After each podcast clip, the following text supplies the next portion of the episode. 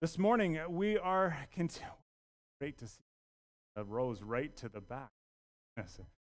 Off a little. Great. It's fantastic. And Vern, you're absolutely right. It's great to hear voices uh, singing together. Not sure if I want to say especially, but definitely some of those those hymns that have been around for a long time. And we've said it before. There's there's something special about knowing that we're not just singing with 45 people in the room, but with with generations of followers of Jesus have sung, Oh, how I love Jesus. How great is our all these things the last last years. We're back in a series uh, looking at five biblical keys to try and put these past 15 months behind us. And we're looking at, at how we can move forward from everything the pandemic has done to us. Because what's happened over the past 15, 16, creeping up on 17 months now is, is so much more than a virus. So many other things have, have bubbled to the surface, have added, uh, and with the added stress of the COVID pandemic, which is a, real and severe added stress to all of our lives, it's really done a number on so many of our relationships and our emotional and spiritual and physical health and lives. Over the last few weeks, we have been saying that the past 15 months has been about more than a virus. It's about who we've become in and through this time as well. And that means we're going to need more than a vaccine, and we're going to need more than a loosening and ending of restrictions to put it all behind us. Well, two weeks ago, we started looking at the um, importance of ending our social distancing, which we said had nothing to do with just keeping six feet or two meters apart from people, but had everything to do with the, the biblical key of pouring grace on all of our relationships, especially maybe the ones that seem to have, have taken a beating in these last whiles over endless things that we've just disagreed about, things that ultimately may not even matter in a year or two or five years from now. Then last week we looked at the importance of taking off our masks, which again has nothing to do with a piece of cloth covering our faces, but, but how we've been hiding behind the mask and how we try to clean ourselves up a little bit before we present ourselves to other people and the world watching around us.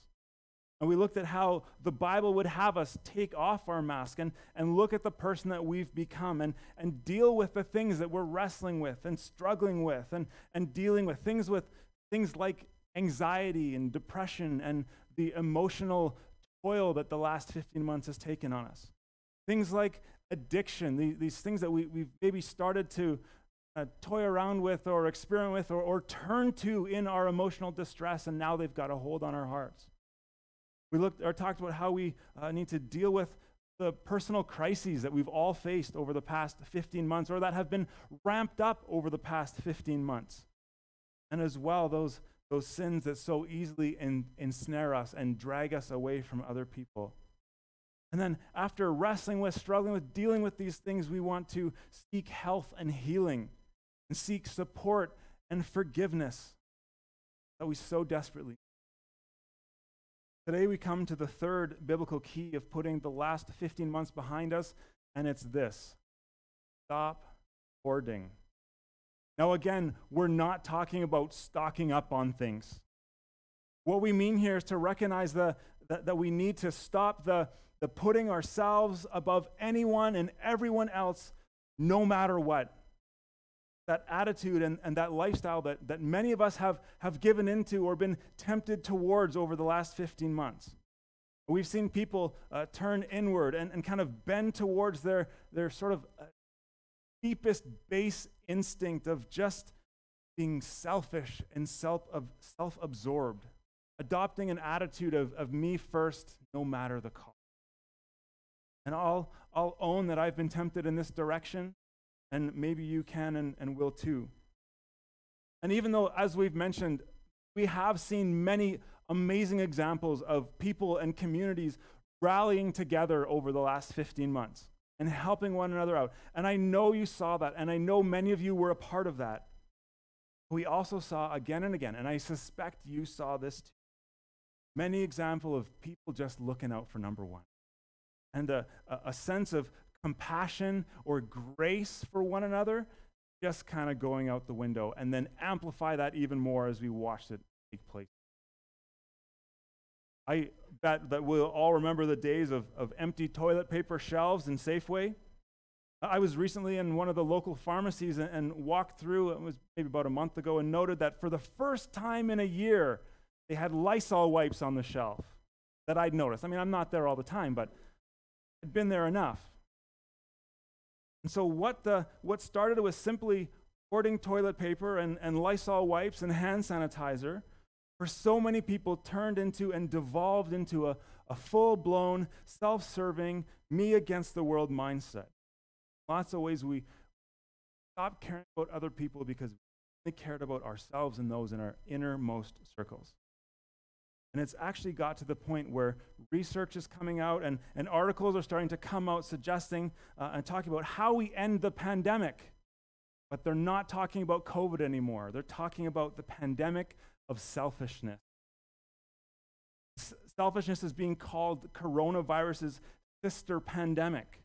Again, we've increasingly seen people who only care about ourselves and our needs and our rights, darn it.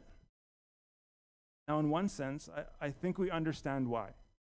When we started to watch things disappear off the shelves, and paper is important, and sanitizer, meat, some kind of core groceries, we actually do need some of those things. And so, keeping ourselves, keeping our houses supplied is not the issue here. Again, the problem has come when we let that same attitude turn into, I'm going to do whatever it takes to get what I want. And that's kind of filtered into lots of different areas in, of our lives, and it's become a permanent posture for many. The problem is when we've hunkered down and assumed that, that this posture of selfishness and self centeredness instead of a posture of sacrificial or servant hearted living. We've been turning inward instead of outward. That's a problem, and it's really toxic. And it's something that Jesus worked really hard to eradicate from our thinking and our attitudes and our actions. So let's look at the Bible. We're going to be in Mark's gospel first. So if you've got a Bible, you can open up to Mark uh, chapter 9, I think is where we'll first land. We'll see what Jesus has to say about serving. We're going to look at a couple different scenes, three different scenes particularly, between Jesus and his closest followers, the 12 disciples. And these were guys that, that Jesus had specifically and primarily kind of gathered around himself to, to pour into and to train and to mentor and to have apprentice. These were guys who were handpicked. And they were with Jesus for the bulk of his public ministry. And they were, again, being mentored and developed, and they were apprenticing and being trained and taught and being prepared to unleash Jesus' revolution on the planet through the unleashing of his church. Now, can you imagine what it would have been like to be one of these 12? I don't know if you've watched any of the Chosen series. If you haven't, I highly recommend it. And one of the things I love about it is how they portray the disciples. Sometimes we come to the text and it's like, well, Jesus picked these 12. They must be really good. They must know all the answers. They must have excelled at Torah school. They must have, have understood what Jesus was saying right away and just, you know, followed and did well, and they were the top of the class, so that's why they were there don't read that in the Bible. And that series really portrays for us what a disaster the disciples were at times, which gives me great hope. Can you imagine what it would have been like to be part of that inner circle? Walking around with Jesus, spending your days, your weeks, your months with Jesus. You're seeing him do miracles and mir- things that should not happen. You're watching him raise the dead. You're seeing him call people to so much more than just the mundane, normal life that everyone expected to kind of live, and calling them into this thing he's calling the kingdom of God, this long expected, long awaited kingdom. And these 12 are right in the middle of all of it. And what do they start to do? Start to jockey for. One day they were walking along the road to the place where they'd be staying for the night, and they started kind of whispering among themselves about who was going to be the greatest. And again, I can, having watched the church, I can see, I can guess, well, Simon's probably. Here. And these brothers, they think they're pretty good, and, and Matthew's no good, so there's, there's some head clashing here. But they're whispering, they're thinking, well, how, how are we going to stack up?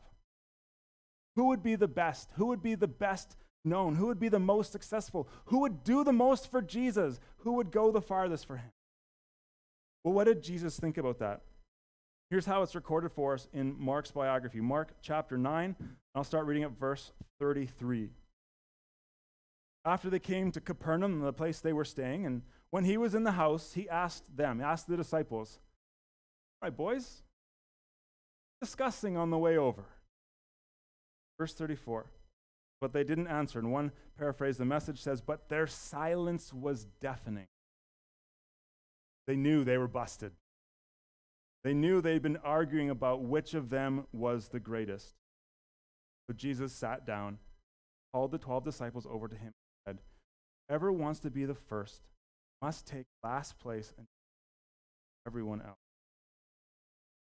Now, the disciples, sometimes they seem to be slow learners, and I, again, I appreciate that. But I wonder as well, maybe they, they weren't just slow learners. Maybe in this case, it's just an example of how much the temptation for greatness and being known and being an influencer and building your brand and all those things, how much of a temptation that really is. I mean, these guys are with, they didn't get it. Either way, even at this time, Jesus called them out at this house, and they obviously didn't get it because only a chapter later they had the same discussion. Flip to chapter 10.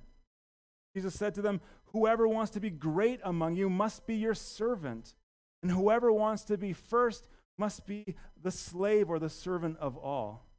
And then Jesus took one of his favorite titles for himself, the Son of Man, a title that describes both Jesus' humanity and his divinity. It's a title that tells us that he was God himself in human form. And he looked at his disciples and in verse 45 said, Even the Son of Man, I am God in human form, and I did not come to be served, but to serve. I came to give my life as you're familiar with the Gospels, we went through the Gospel of Mark a little while ago. Maybe you know that the disciples still didn't get it. No matter how many times Jesus directed them towards a life of selflessness, no matter how many times he, he emphasized the need for a servant heart and a servant attitude, they either didn't get it or maybe they didn't want to get it. So concerned about this. This was something that was so important to him was so important that they got this right, that right up until their last meal together, Jesus made it clear that he wanted them to understand. This was really one of his final lessons to the 12. Uh, in your Bibles, flip or, or click ahead to John chapter 13. We'll pick it up there in verse 4. Maybe these are familiar verses as well. John 13, verse 4. So Jesus rose from supper laid aside his outer garments. Taking a towel, he tied it around his waist. Then he poured water into a basin, and began to wash the disciples' feet, and wipe them with the towel that was wrapped around. Let me stop there. Again, maybe this is a, a bit of a familiar story to us. Even if uh, you don't have a church background or, or don't consider yourself a follower of Jesus, there's a decent chance that you've heard this story before of, of Jesus washing his disciples' feet. If you've got maybe a little more Bible background, you might remember this is taking place at the Last Supper, the last meal Jesus shared with his disciples. It was uh, the Passover festival. It was the most, one of the most significant events on the Jewish calendar, and Jesus was gathered with his disciples. He knew his time was almost up, and this is what he did. But let me, let me add a little more spice, will, to the story, if I can, a little more details around it. Remember, in the first century, we're looking at the year maybe 30, 35 or so, the roads generally were not paved. Most of them were dirt roads. And people didn't wear shoes like you and I do. They either went barefoot or they wore a sandal, which was kind of a sole with a bit of a cord wrapped around it to, you know, hold it on kind of thing. And the main form of transportation on these dirt roads was either walking barefoot or in your sandals, or by riding a donkey or a camel. The roads, of course, were also used to move large groups of livestock around. Think sheep, goats, and, and pigs, maybe, and cattle. And you can probably get where I'm going at with this. Maybe you can picture all of this in your mind. Perhaps a, a lingering smell is start to arise in your minds. So wherever you walked, you wound up with dirt, manure, animal urine, and who knows what else on your feet.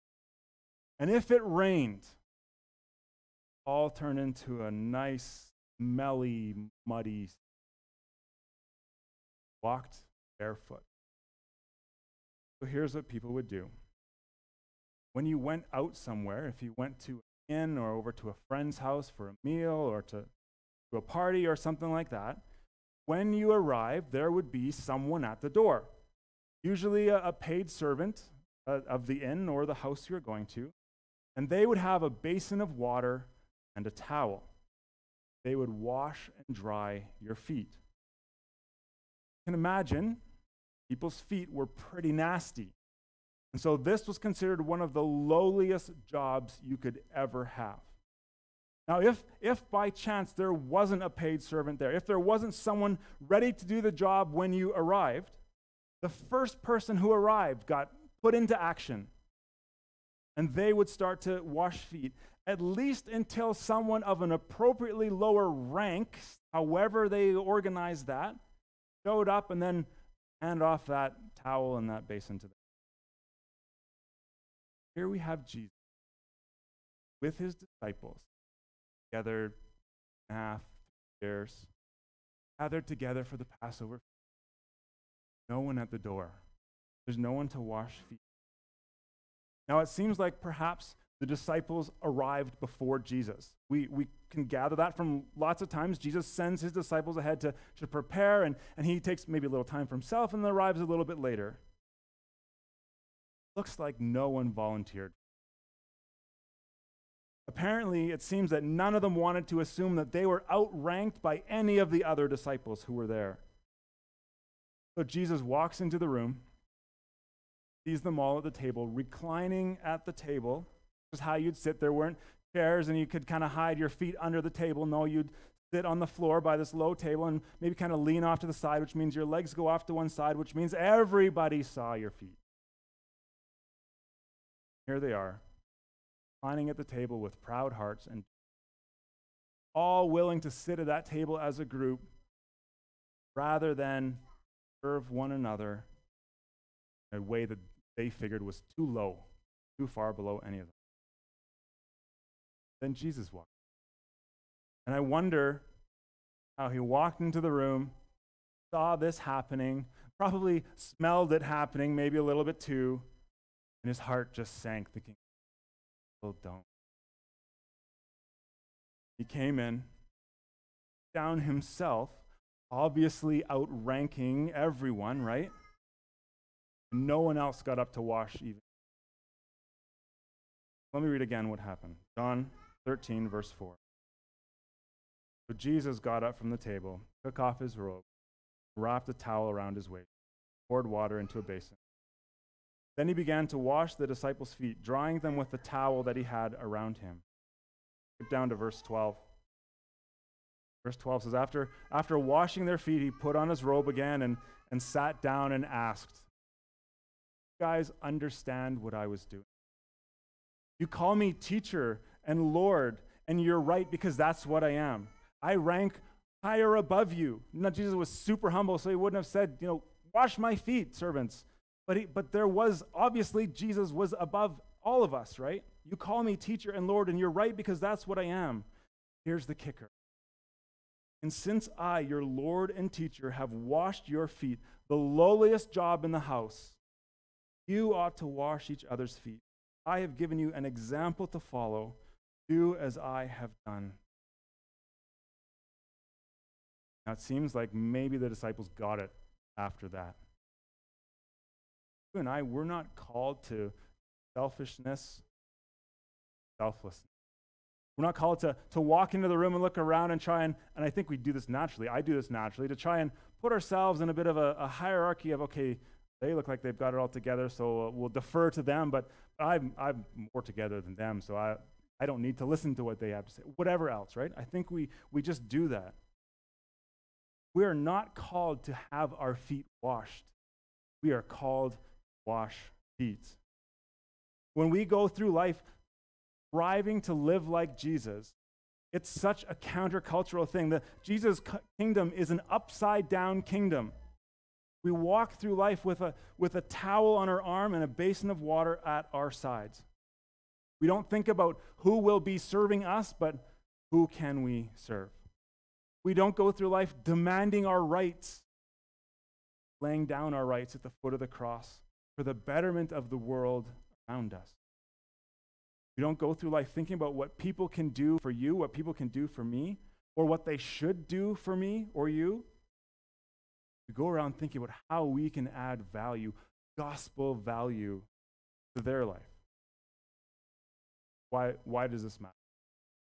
Well, let me just say the payoff for a servant mentality is enormous. So often, when we talk about a topic like this, serving others, selfless living, radical generosity, these sorts of things, even when we hear the word sacrificial, we kind of, whoo, let's, let's get a guest preacher to preach on that one. Or we kind of we kind of hunker down, we kind of arch our backs a little bit, the, the, the hairs on the back of our neck stand up a little bit because we think we're going to be deprived of something. I'm going to want my money again. We don't like it because we think that, that giving means loss. But let's talk about the payoff. Let's talk about some real effects of the servant posture. First is this living a, a selfless servant life, it's what gets you and keeps you in spiritual shape. It's like going to the gym for your spiritual life. It's one of the most important and effective spiritual workouts you can do is serving others. And I don't think that you would you would come here this morning or set aside time to join us online this morning if you weren't at least somewhat interested in developing your spiritual life. Well, this is one of the best ways to develop, to serve others. When you, when you give yourself away for the sake of others, it, it builds your faith. Just like lifting weights makes your muscles stronger, serving does the same for your spiritual life. The more we serve others, the easier it becomes as well, the more natural it becomes. And serving is, is giving your faith a workout so that your faith becomes stronger. Now, James Emery White says this about the flip side. I'll tell you one thing I can say with almost complete certainty if you're not giving of yourself, if you're not serving others in some selfless, selfless, sacrificial, servant hearted way, if that's not a part of your life, he says, I can almost guarantee that your spiritual life is extremely shallow, very weak, and very undeveloped. Read that or heard that, I thought, about to say, what's, what's he talking about? But then I just kind of sat, as is so beneficial, sat in the, the uneasiness and discomfort of a hard word, I think I agree. I think he's 100% right. Two reasons why I, I think a lack of, of service demonstrates uh, uh, an, an immature or shallow faith. First, because we just read all those passages where Jesus says, I'm serving, this is your job too. You'll never be great. A, a, servant's never better than his master. I'm washing feet. Ergo, you need to be washing feet too. We are his followers. His apprentices will do the things Jesus did, and he served right to the end.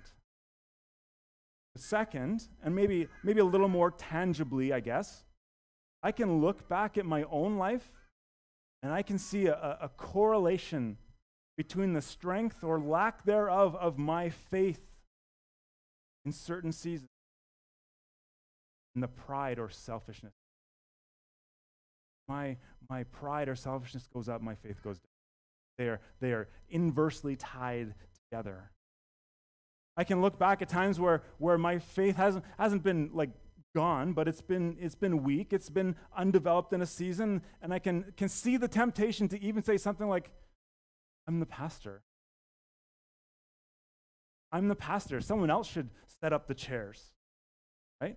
Or maybe you can identify more with, I've been coming here for this many years. Someone else can do that job. I put in my time.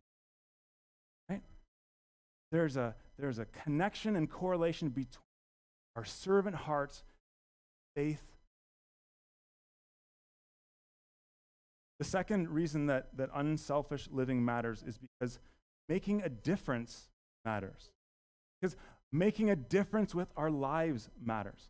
And listen, you cannot make a difference in the world, much less in other people's lives, without serving people at their points of need, without getting down to where people are and, and helping and caring for and loving and serving them at that point of need. That's where the proverbial rubber hits the road. That's the game. That's the field. That's the racetrack. Whatever other analogy you want, that's it. That's where your life is either going to be made or not. Serving others is what gets you into the only game that matters. It's what gets you involved with what God is doing in the world. And I think all of us, no matter where we are, no matter what we believe, we want to have our one and only lives matter. So, again, let me suggest that the only way to make that happen, the only way to, to make our, our one and only life on this earth matter is to serve others, investing in selfless service. I can't tell you how many times I've, I've seen people just sort of step out in faith, even just a little bit, and just see their faith come alive and light up when they serve in, in one way or another. It doesn't matter even what you do. You might think, well, I could never do this, so I'm just not going to do anything. It, whether it's cutting a neighbor's lawn, breaking leaves, shoveling snow, serving with kids or youth, being a part of a serve day, or driving a van to Tijuana to build houses, whatever. As soon as you get a, a glimpse of the impact from some act of service, your life will be changed. And you'll want more. You'll realize there's, there's so much more, uh, more goodness, more, more fulfillment that comes from living for others than just living for ourselves. And ultimately, as you continue to step into this life, into this lifestyle, you'll start to see the world from a different perspective, an eternal perspective, a perspective that wants to do the best it can to leverage the 60, 70, 80, 90 years you have on this earth to have the most impact over the 60, 70, 80, 90 billion years that will follow your time on earth. Third reason why dying to yourself and becoming alive for others matters because it's the only way that we can find and fulfill our life's purpose. How many in the room, you, you can raise your hands, you don't have to, but have ever asked the question, wish I knew God's will for my life? A Couple nods, a couple hands, okay, perfect, thank you. It's not just me. I have. I still wrestle with this from time to time. Man, God, what do you want? Where am I going? What's happening? Where do we lead our kids? What does our family look? All these things. But here's, at the risk of being simplistic, here's how the Bible answers the question for. Paul writes in chapter 2 God has made us what we are. He has created us in Christ Jesus to live lives filled with good works that He has prepared for us to do to get back to the game analogy, the, the sports analogy, the race analogy, whatever it is, you were created to take who God made you to be. And every one of us is a little bit different. And put yourself in play as a selfless, sacrificial, servant hearted athlete. Now, I, again, I know that that sounds overly simplistic. Real real nice, real easy to say. Just do something. That's the answer. And so the question, the follow-up question is usually, yeah, great, but where? What does that mean? Where do I put myself into play? I don't know. I don't know. But it doesn't matter. Find something. Try something. Give it a shot and see what happens. And if it doesn't fit, find something else. Try something else. Here, here's the principle God can't steer a parked car. It's got to be moving somewhere. So if we're sitting on the sidelines waiting for a, a message in the clouds to say, okay, Sean, here's the plan for your life. I mean, maybe you'll get it. I, I've never got that. But more likely, you're just missing out because you're just just invest in selfless service to others. Try something and see how it fits. I asked permission to share this story, and I think I got it, so if I didn't, sorry, Thomas. but I remember just a little over a year ago having a conversation with Thomas where he said, You know what? I don't, I don't ever see my Bible study. I would love to help with tech. And if you guys were in the room before we shut down, you remember the, the little couple small desks in the corner there. Now turn around look at what we've got. There's new toys every week, Thomas. It's amazing. What a fit, right? He found the spot and he poured himself into it. Building, creating, training others to do the same thing. Thank you, Brian and Pamela, for jumping in as well. Selfishness keeps you out of the game, puts you on the sidelines. That car park doesn't go anywhere, and you. So, how do we get moving on this? How do we get into the game? I'll wrap up with this. Let me say this. There's, there's three ways to start serving right now. Three ways to get that car moving. Three ways to get off the bench and into the game. Again, there's any number of analogies you could, you could go with here but to step into the life Jesus wants you to live. The first is this you can give financially. And I, I recognize this is, a, this is a, a hard time for, for many. But, but generosity is one of the most unselfish, sacrificial acts that there is. And giving is truly a spiritual exercise. Because when we give, church, to a cause, to whatever else, we are acknowledging that God will take care of us. And that, that all that we have is God's, anyways. And so let's use it to build his kingdom. It's saying, I don't want this stuff. I don't want the, the things around me to consume me, but I want to be part of unleashing God's kingdom on the world. It actually, it's, it's, a, it's a massive shift in our attitude when we say, okay, this is what I've got. I'm going to take care of myself with this. When we start give that back to God and saying, okay, God, I don't always know how we're going to do this. You do. When you give to what God is doing through Trinity here, through this local church as a part of the great global church, you are supporting kids and their families through Compassion Canada in Guatemala and uh, Central America as well. You are supporting Bible translation and leadership development and discipleship through through Wycliffe and World Impact. You're supporting evangelism and church planting through the C, through the C2C collective. You're supporting evangelism and discipleship and mentoring through Athletes in Action. And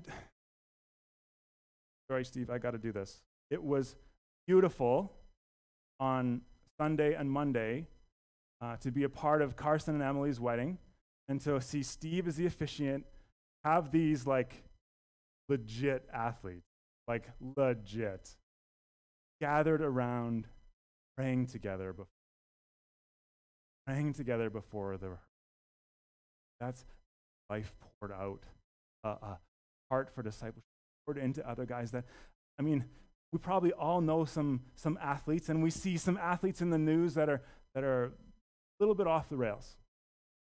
Right? Have heart for Jesus. And you could see that in them. So thank you for commitment.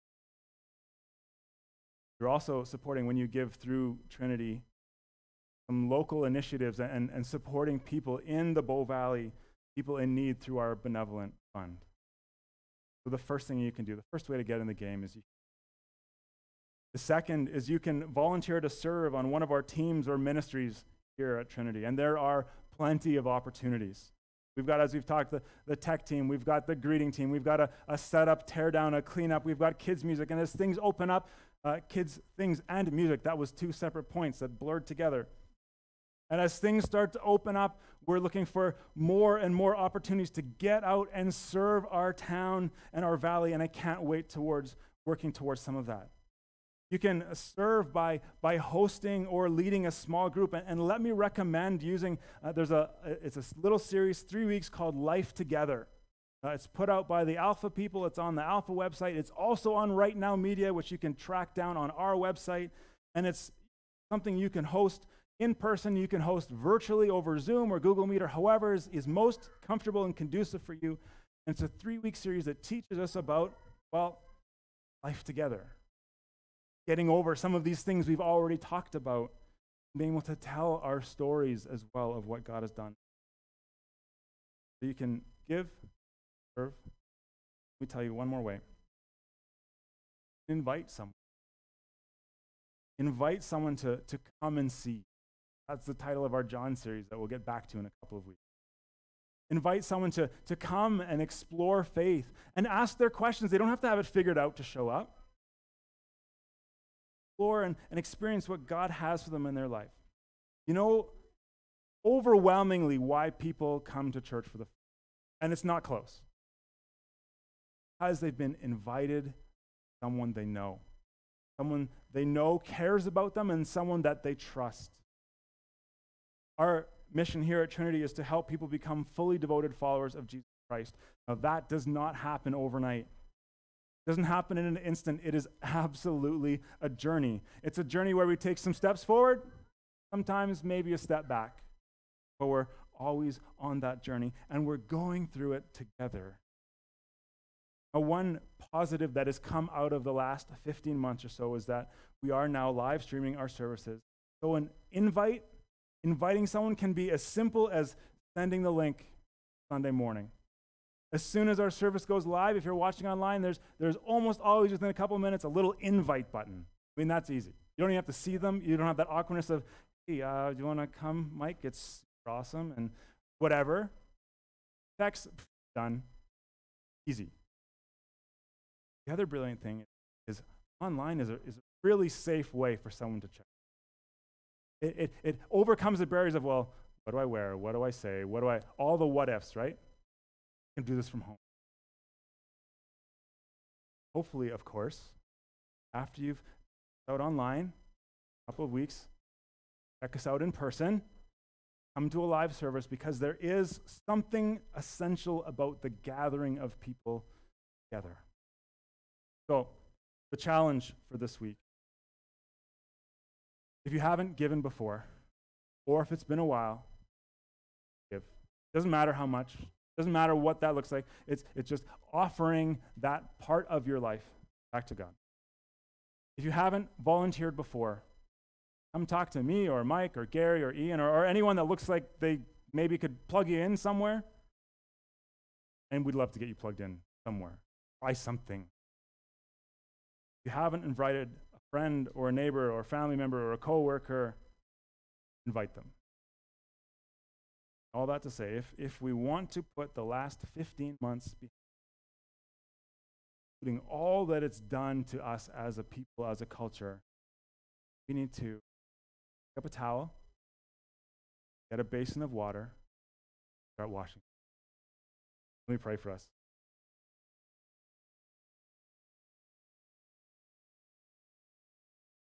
Jesus, thank you for your patience. Thank you for your word. Thank you for the Bible. Thank you for the Gospels that we have that, that show us how you came and you, you were the Son of Man, fully God, fully human, showing us how to live and how to rightly relate to creation itself, to God, to others. I pray that you would forgive us there's so many ways, big and small, that we have stumbled into selfishness or chosen selfishness. You have called us to something so much greater. Forgive me for the times when I have, have ranked myself where I shouldn't.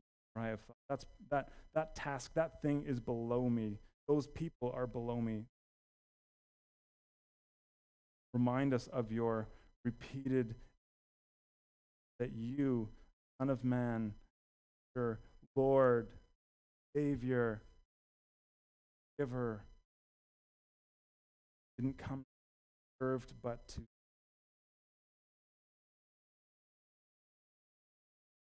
I pray that you would, Holy Spirit, put in our minds right now some first steps for us long to be unleashing your kingdom, unleashing your church in this valley and around.